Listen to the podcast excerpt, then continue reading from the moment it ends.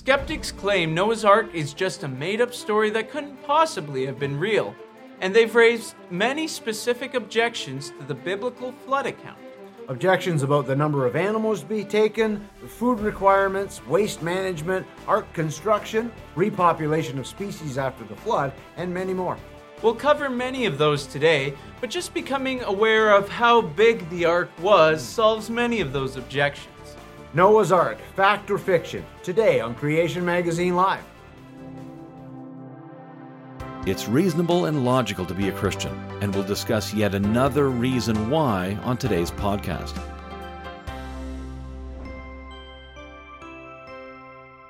Welcome to Creation Magazine Live. I'm Alexander Osborne. And I'm Thomas Bailey.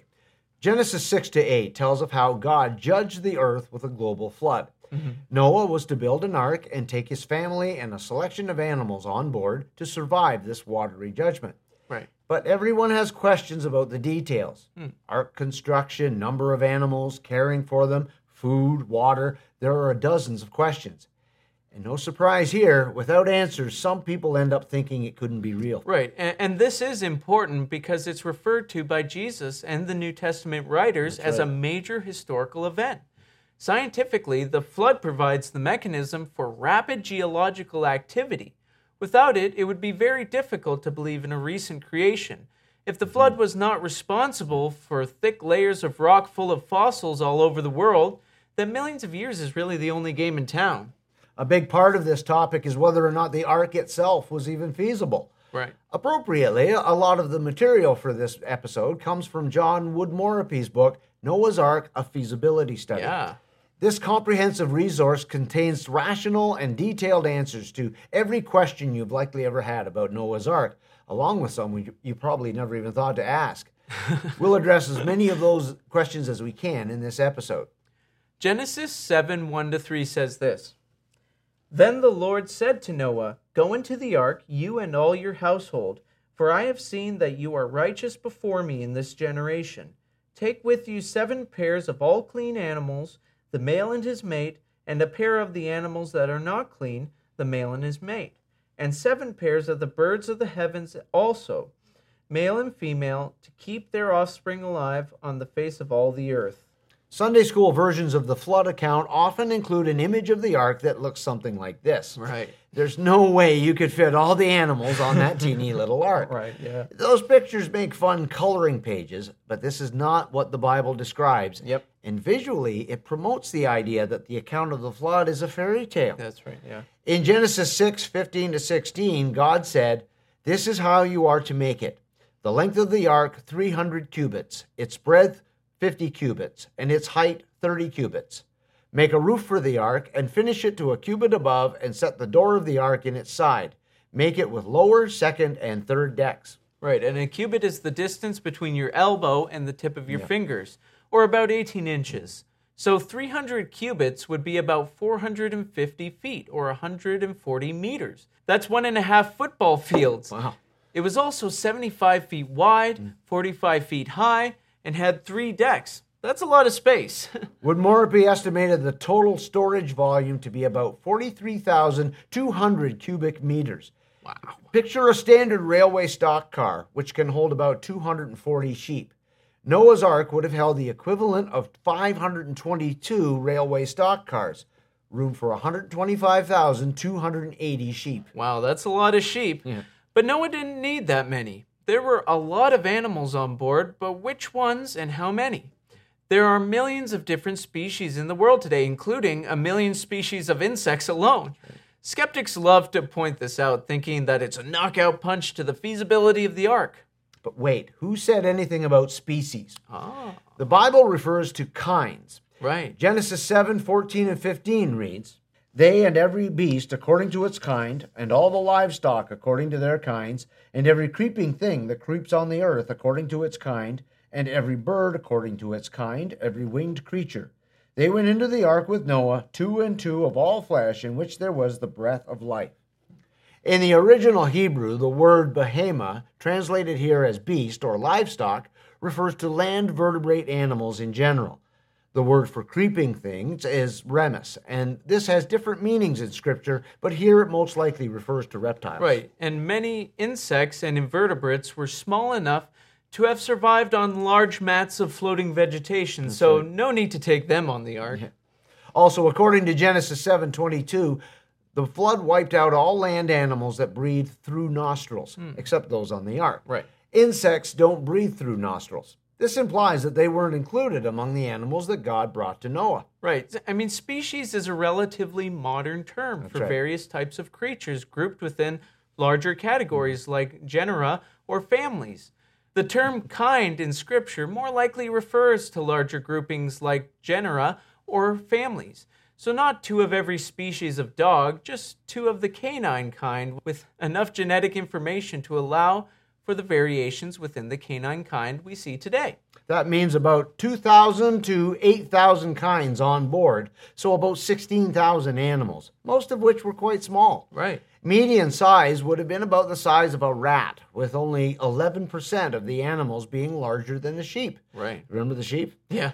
But what about the seven pairs of clean animals?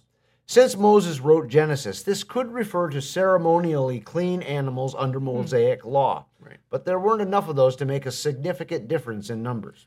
Now for some math. Hmm. Putting all 16,000 animals in cages, which would average 50 centimeters by 50 centimeters by 30 centimeters, hmm. would require 1,200 cubic meters of space, or the equivalent of 14.4 railway stock cars. That's not even 3% of the space available. Even if we add a million species of insects in tiny cages, that would only be another 1,000 cubic meters, or 12 stock cars. Now we're up to 5%. And then there's dinosaurs. Dinosaurs are land animals, so biblically they would be included among those that God brought to Noah. That's right, yeah. In previous episodes, we've shown evidence that dinosaurs lived alongside people after the flood. So there's historical evidence that supports the biblical account. So, how's this possible? Some dinosaurs were quite small, but even the biggest ones started out in eggs. Research shows juvenile sauropods were quite small until they hit a massive growth spurt. Right, so take juveniles on the ark. An estimated 50 or so created kinds of dinosaurs would still fit within that 3% of the ark's volume. Besides the animals on Noah's ark, there had to have been enough food and water to last about a year. That's a lot of kibble. Yeah, that's right. Let's assume it was regular food as opposed to something miraculously provided like manna. What Right. would all those animals eat? Skeptics point out that some animals eat mostly fruit in the wild, so how would that last a whole year? But actually, most mammals kept in captivity can be sustained on the same sort of dried foods used to feed domestic livestock and pets. When you go on a trip, you probably pack fairly light. Right. If you take food, it's likely things with concentrated nutritional value that take up less space, like protein bars. Right. Noah could have taken concentrated foods along with compressed and dried foodstuffs. But not the protein bars, right? No, more likely things like grain, dried meat and Right. fish, dried fruits, and compressed hay. Back to the feasibility study for Mm-hmm. more calculations. Assuming the food was about 80% dry by mass, the total mass needed would have been 2,500 tons. Hmm. If it was 90% dry, only 2,200 tons. Right, and that sounds like a lot, but it would have been no more than 6,000 cubic meters, Right. or about 15% of the total volume of the ark. That plus the animals in cages, and we're up to not quite 18%. This is assuming that none of the animals were dormant for any part of the year. God could have caused all the animals to hibernate for a year, but he didn't need to. Of course, any amount of dormancy during the flood would mean even less food needed. What about water? Perhaps Noah could have collected rainwater, but assuming he didn't, the amount of water needed on the ark for that year long sojourn would have been about 4.07 megaliters, or a hmm. little less than 900,000 gallons. Right. Again, that sounds like a lot, but it only amounts to 9.4% of the ark's total volume. So, what are we up to now? Um, about 27%. If you're counting railway stock cars, it works out to 144.4 cars out of 522. So Noah and his family had about 73% of the ark to wander around in, or to run laps for that matter. Well, not quite. What about all the other stuff that results from eating all that Oh. eating? No flush toilets, after all. That's right, yeah. Believe it or not, Woodmorappe calculated that too. he did. Given the size and number of animals, along with the type of food and estimated moisture content, he calculated the total volume of excrement to be about 12 cubic meters per day, or about 4,400 cubic meters total for the year. This guy thinks of everything, doesn't he? That's good because I don't really want to think about it, Nope. much less shovel it. No, thank you. We'll get into that in a minute. But for space, we're talking about roughly 10% of the Ark's total volume. Right. That still leaves 63% of the space. Yeah. Still lots of room to possibly give the animals some exercise or play some football. Yeah, that's right. Of course, as manure increases, the food and water volume decreases. Right. But where would it all go? Most modern day barns have automated systems in place to remove the nasty stuff with relatively little human labor. The Ark could have had a system like that. N- not conveyor belts, but rather slatted cage floors with another sloped floor underneath, allowing the waste to empty into a gutter or a pit below, as shown here.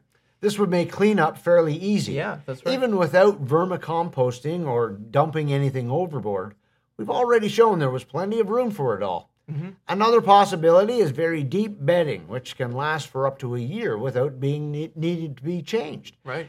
And a single continuous slotted window at the top of the ark would provide adequate ventilation for both odor and body heat. Right. But how could eight people feed 16,000 animals? Visit a large beef or pig farm and you'll see that just a few people can feed a lot of animals rather efficiently.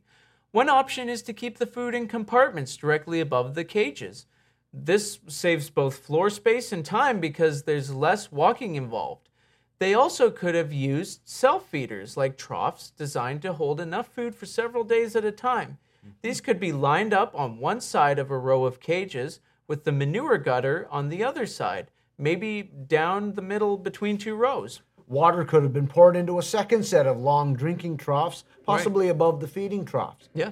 But what about meat for the carnivores? And I don't mean barbecue for Noah and his family. Right. The provision to eat meat was given by God after the flood. Right. So Noah, being a righteous man, would likely not be eating meat during the flood.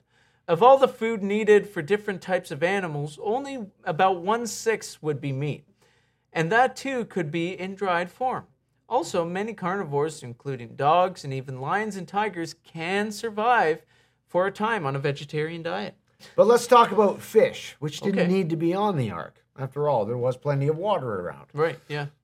No one knows how salty the oceans were before the flood, but volcanic activity on the ocean floor during the flood would have dissolved a lot of minerals. Right. This plus continental erosion would add salt to the water, so post flood oceans were very likely saltier than before the flood.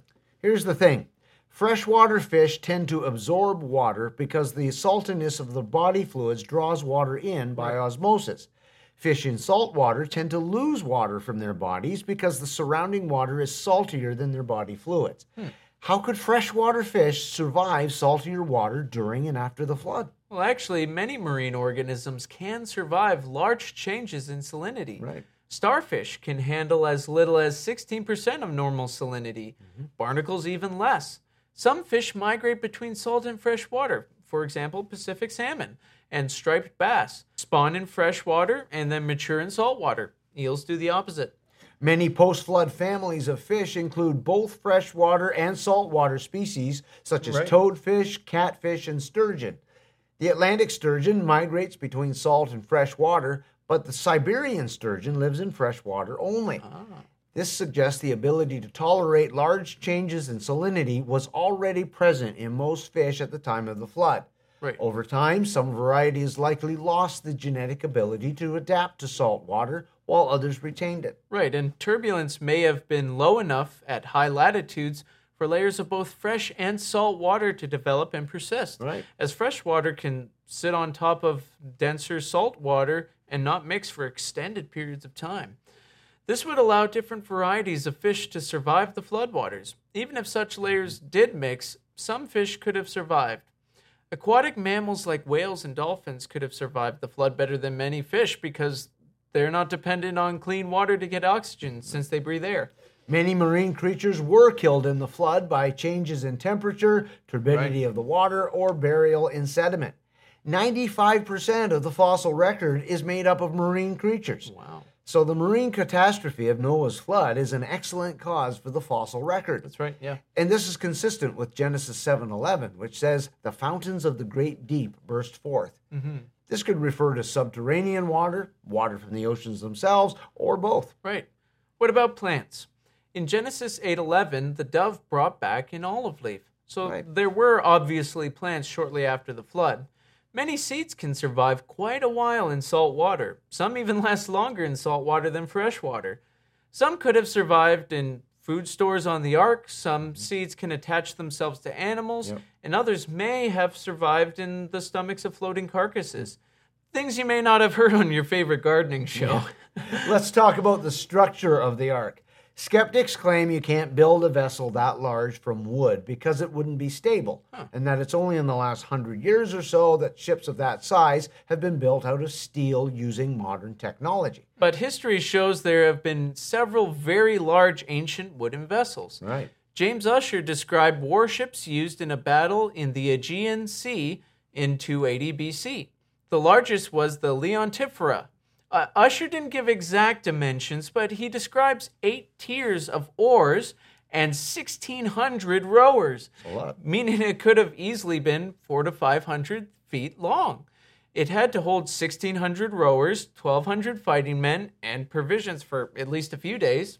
In the 3rd century BC, Ptolemy Philopator built a warship 420 feet long, 57 feet wide, and 72 feet high. It carried 7,250 men with oh, provisions. Then there are the 15th century Chinese treasure ships made of teak and bamboo, commanded by Admiral Chun. Many of these were 44 jong long and 18 jong wide. A jong was 10 chi, and a chi was about 12.2 inches. Do the math, and you get ships between 404 and 450 feet long. Right, and notice these examples were about the same size as the ark, Right. made of wood and designed to navigate the sea. Noah's ark didn't even have to navigate, just float. Right. but was it stable enough? Calculations showed the ark would have been able to tilt as much as 60 degrees in rough seas and still right itself. It could have sustained winds of three times hurricane velocity and waves up to 30 meters high. So objections that waves and wind would have destroyed the ark have been overblown. Well, then there's the old pitch argument. Genesis 6:14 says, "Make yourself an ark of gopher wood. Make rooms in the ark and cover it inside and out with pitch." Skeptics say pitch is made from oil or coal, and if coal didn't uh, form until the time of Noah's flood, how could they use pitch? Ouch, that sounds like a slam dunk argument. But it's not. Pitch can also be made from wood. The pitch industry in Europe flourished for at at least a thousand years. Pitch was used to cover the great wooden sailing ships that sailed oceans and discovered new continents. It was made by gouging trunks of pine trees in a herringbone pattern to release resin that was collected in pots of the at the bases of the trees. The trees were then chopped down, covered in soil and ash, and then burned slowly to produce charcoal, which was powdered and added to the boiling resin. No oil or coal needed. So, a very stable, watertight, and spacious ark, just as the Bible describes. Yeah. We've talked about the ark itself. Now, let's talk about conditions immediately after the flood. Right. Genesis 8 18 to 19 reads So Noah went out, and his sons, and his wife, and his sons' wives with him. Every beast, every creeping thing, and every bird, everything that moves on the earth went out by families from the ark. All right, so what would animals eat now that they were no longer on the ark's meal plan? A while ago, someone asked if the pair of lions would have immediately killed the pair of antelope. Actually, it'd be a pair of larger created kinds from which the today's lions and antelope came from, but, but you get the idea.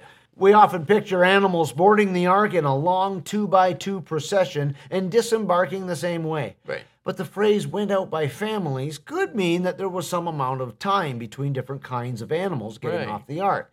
Scripture doesn't specify, but maybe the prey got a head start over the predators. Right, but wouldn't animals still eventually get hunted down before they had time to be fruitful and multiply? We know meat eaters can survive without meat for a time. God may have caused carnivores to do that the same for a while after the flood. Right. Also consider all the animals killed during the flood. Exhumed carrion was likely a major food source not just for scavengers but also for other carnivores like lions and tigers who often prefer it to fresh kill because it's easier to get. Why hunt if supper's just lying out there? Good point. Deeply buried animals may have turned into a jelly that's relatively free of bacteria. Even today, Inuit people bury fish in large pits, uh, which then ferment, producing a kind of jelly which can be eaten. Animals that had sunk deeply in the floodwater may have had less decomposition, so still edible. Right. Even those in shallow water could have survived for up to five years by a reaction of body fat and water. And there were likely lots of fish trapped in pools of water uh, after the floodwaters retreated. Right. For vegetarians, there'd be seaweed. Right. Genesis 8 13 to 14 tells us the waters were dried from the earth for almost two months before the animals disembarked, giving plants some time to regenerate. Right. We already mentioned floating vegetation mats and how seeds could have survived in different ways, but fresh growth can also come from downed vegetation like tree limbs. Skeptics claim populations coming from single pairs wouldn't survive, hmm. but there have been numerous recent examples of exactly that. Right, yeah. Two pairs of collared doves were introduced to Britain and grew to about 19,000 in just nine years. Talk about be fruitful and multiply. Wow, yeah. Populations started from just one pair include the rock wallaby in Hawaii, raccoons in the Bahamas, and the American gray squirrel in Victoria, Australia. Right. Rapid population growth would contribute to genetic variation, leading to rapid speciation. Right. Evolutionists claim that you can't get the number of species we have today in only a few thousand years, but there are growing examples of rapid speciation, including new species of house mice on Madeira after only 500 years, cichlid fish species arising in as little as 200 years, and a new variation of guppies in Trinidad after only four years. Please understand this is not evolution, No, which requires massive amounts of new genetic information. Right. This is variation within created kinds due to natural selection, Yeah, right. which operates on a loss of genetic information. For more on that, see episode 6 from season 8 Life Incredibly Created by God. Right. Finally, some skeptics claim that the top of Mount Ararat would be the worst place to land because of volcanic activity. But who said there were eruptions there at that particular time? Right. Besides, several creationist geoscientists believe Mount Ararat in Turkey is a post flood volcano. If that's hmm. true, the ark definitely didn't land there. Let's read Genesis 8 4 carefully. And in the seventh month, on the seventeenth day of the month, the ark came to rest on the mountains of Ararat. Mountains, plural. So we're talking about a region, not a specific mountain. Right, yeah, and yeah. some creationists suggest it refers to a different region than present day Mount Ararat. Right, an advantage to landing in the mountains is it allowed several months for the waters to recede. Higher elevations would dry out first, and plants would have more time to sprout and grow into a mm. viable food source. And in case you're wondering, to date, evidence that Noah's Ark has been found is inconclusive. Right, yeah, yeah. There's no reason to believe or assume that it would be around anyway, since it's likely would have decayed or been scavenged for lumber. Right. Finally, if you're wondering how animals got to places like Australia, the Ice Age happened within the first few hundred years after the flood. Right. This would have lowered sea levels enough to expose land bridges between continents. Those land bridges are now underwater because the ice sheets receded. No two kangaroos did not hop all the way to Australia in one trip. As animal populations grew, some would gradually migrate to different parts of the world Right, over yeah. the course of several hundred years while land bridges were exposed. Right. Others may have traveled on those massive vegetation and pumice that we mentioned earlier. Right. Wow, we've covered a lot of different aspects about Noah's Ark. For even more information, you can refer to Noah's Ark, a feasibility study, or use the search engine on our website, creation.com. See you next week, and remember Christianity is an evidence based faith. And science supports Scripture. Creation Magazine Live is a production of Creation Ministries International, the publisher of Creation Magazine and the minds behind creation.com. If you want to chip in to support our ministry, go to creation.com/donate. And thanks for listening.